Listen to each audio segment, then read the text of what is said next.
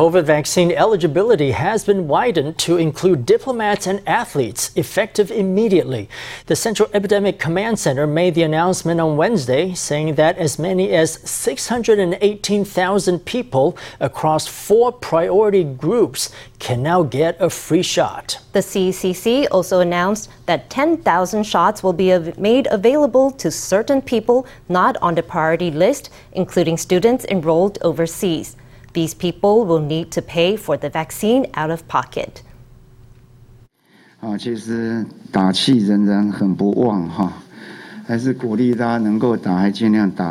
uptake is still very low. We encourage everyone to get a shot as soon as you can if you're eligible.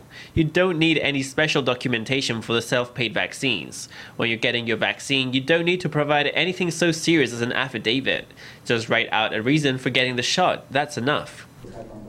Self paid vaccines will offered starting next Wednesday to nationals and foreign residents going overseas for work, study, or medical care. The cost will be capped at 600 NT. Officials said the charge is not for the vaccine itself, but for clinic registration and shot administration. Two auto shows got underway in Taipei on Wednesday, showcasing car parts and the electric vehicle technology. Economics Minister Wang Meihua attended the opening ceremony where she touted the potential of Taiwan's electric vehicle sector. Fielding questions from reporters, she addressed the ongoing drought and its threat to manufacturing. The minister said that due to current water management policies, no science park in Taiwan was at risk of halting production.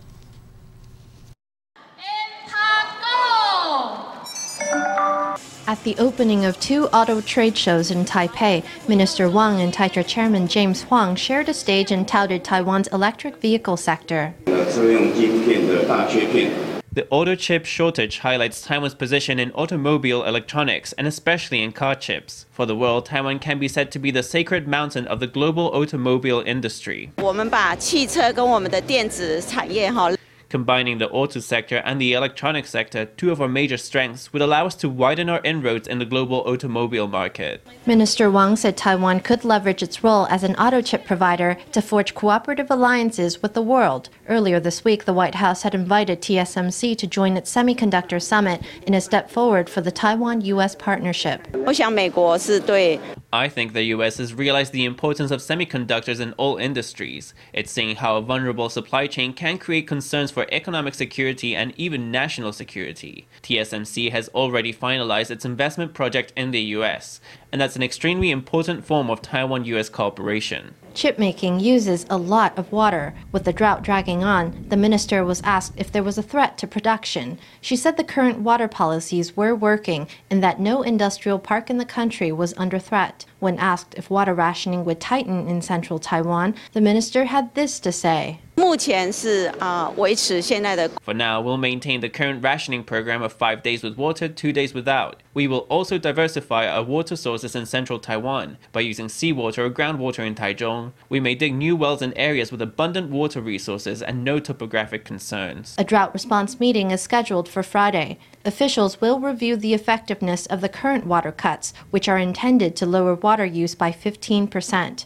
If the reduction falls short of target, a water cut of three days a week could be on the table. Taipei's Maokong Gondola will be closed for maintenance the entire fall season.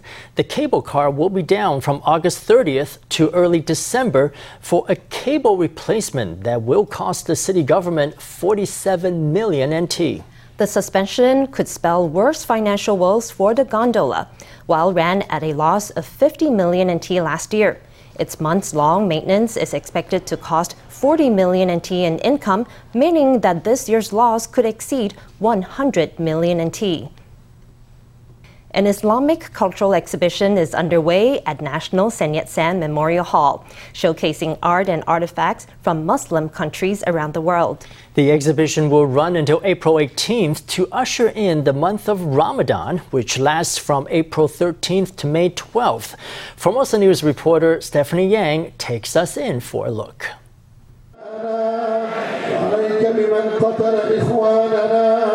During the month of Ramadan, Muslims all over the world will fast all day, care for the needy, and engage in self reflection. The month of Ramadan this year lasts from April 13th to May 12th.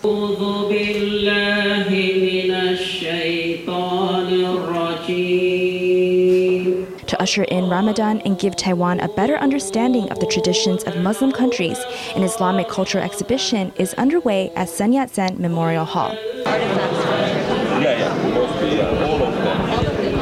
Items displayed in the exhibition include artifacts, Arabic calligraphy, and famous mosques. The items were provided by the Chinese Muslim Association as well as the foreign missions in Taiwan of Muslim countries including Turkey, Jordan, Saudi Arabia, and Kuwait.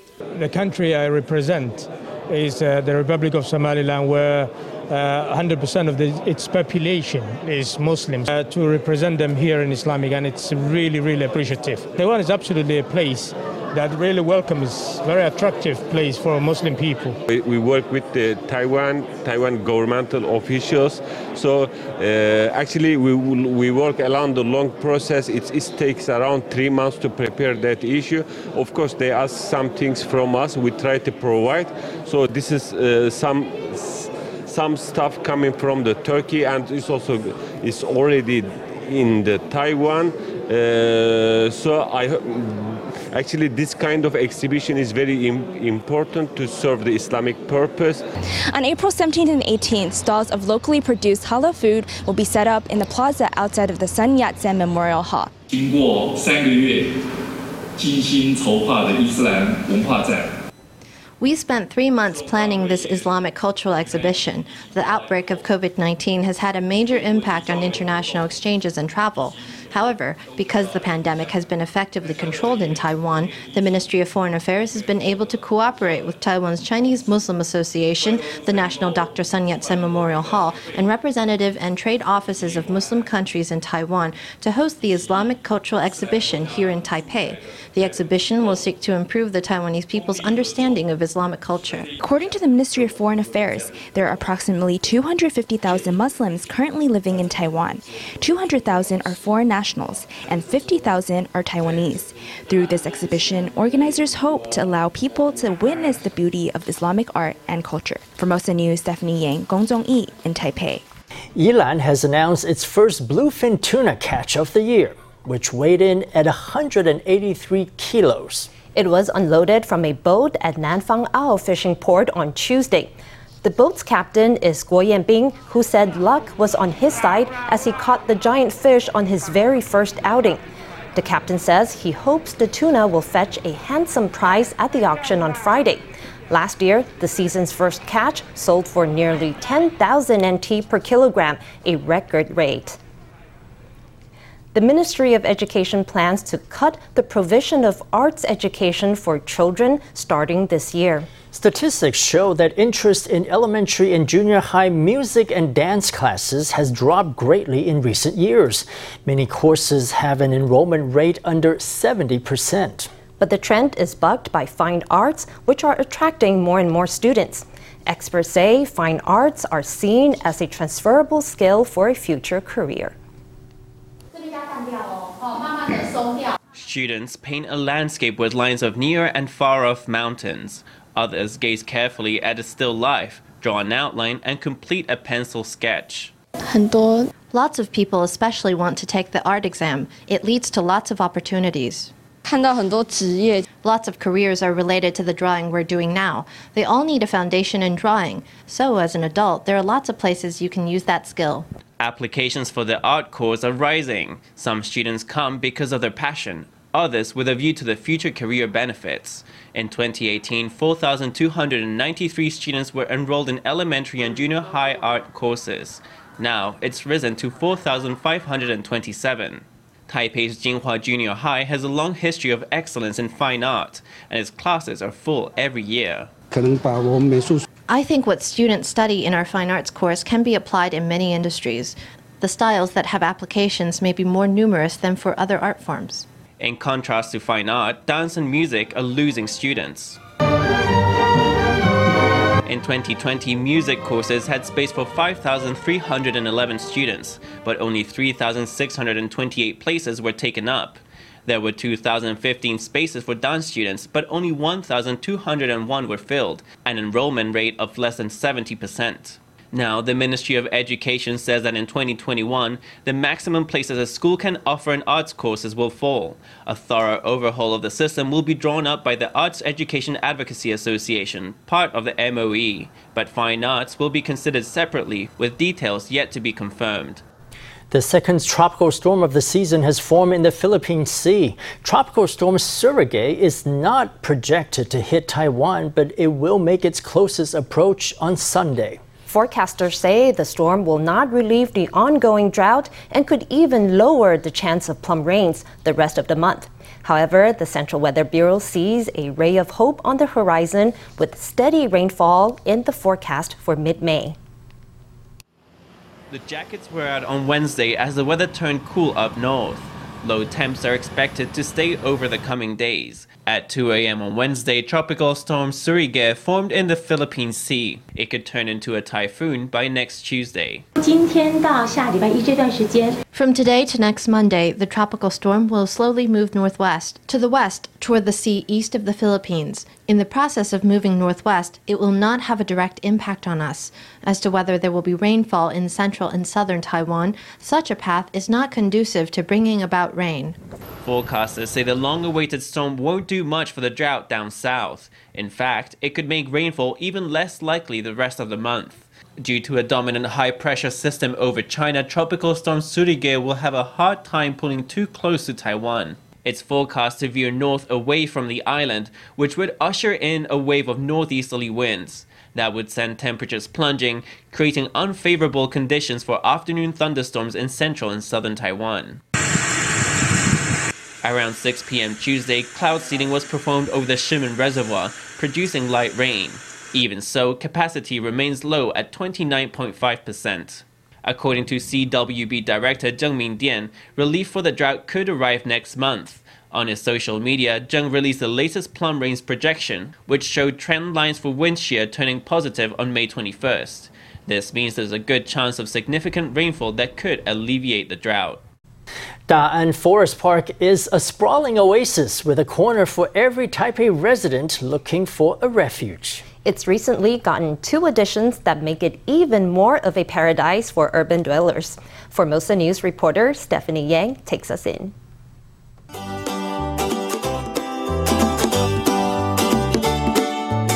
Beautiful hydrangeas and French lavender are in bloom at Da'an Forest Park's Azalea Garden. Azalea season is over, but these flowers will be at the peak of their beauty until mid April. On this day, many people are out at the garden with their sketchbooks. Oh, We are in the sketching class. You can't find hydrangeas everywhere. The ones in bloom here are more beautiful. I walked here from exit 6 and saw that there are flowers here. This is my first time here.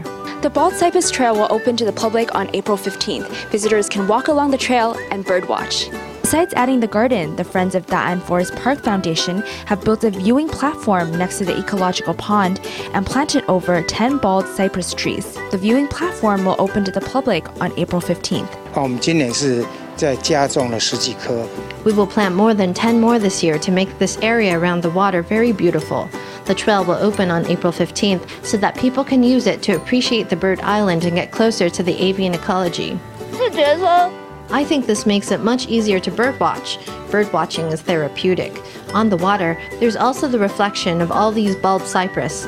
It's very beautiful. With the completion of the garden and pathway, Da'an Forest Park has even more to offer people seeking a natural oasis in the heart of Taipei. For Formosa News, Stephanie Yang, Huang Chihao in Taipei. The truffles known as the diamond of foods its strong musky flavor is the final garnish to many an expensive European dish. And Taiwan is now getting in on the truffle game. Taiwanese biologists have formally announced a new truffle species native to Taiwan called the Taiwan rock oak truffle. They hope that the tasty fungus can be mass produced within the next 10 years. Winter Perigord truffles, yes, generously grated right on top. A delicious risotto is finished and garnished with a few shavings of truffle. It's the vital secret ingredient in lots of fancy European dishes. Now Taiwan can boast its second endemic truffle, the Taiwan rock oak truffle. As soon as these truffles emerge, their scent hits the nose. The Taiwan rock oak truffle can grow on many potential hosts, all evergreen trees, and doesn't have a dormant period, so researchers can cultivate the mycelium very fast. The Taiwan rock oak truffle is in the beech family, but it's mostly found only in Taiwan and a bit on the island of Hainan. You can say that it's a very unusual species, the only truffle in the world that grows on evergreen trees. The Taiwan rock oak truffle has a maximum diameter of 3 centimeters, smaller than French black truffles or Italian premium white truffles. European truffles also have a stronger smell, sometimes like eggs, yeast, or garlic, with a hint of musk. The Taiwan truffle is lighter, more floral, with afternotes of chocolate and Chinese ginseng. French black truffles tend to cost 40,000 to 50,000 NT dollars per kilo, while the rarer Italian variety can be worth 70,000 or 80,000 NT dollars per kilo. Taiwan's truffles probably won't fetch that much, but they could be mass produced within 10 years. Our current development strategy has two tracks. One is what we see now, that is to grow them on host trees. The other might go a bit faster, with the goal being to cultivate them in liquid. You would keep some of its metabolic components and the smell in the liquid, so the nutrients would always be there. Back in 2019, Taiwanese scientists discovered a new species of truffle in Taiwan, known as the Tuber elevati reticulatum. Now a second species has made its debut. Researchers say there are eight other species not yet fully documented. Taiwan's truffles have exciting days ahead.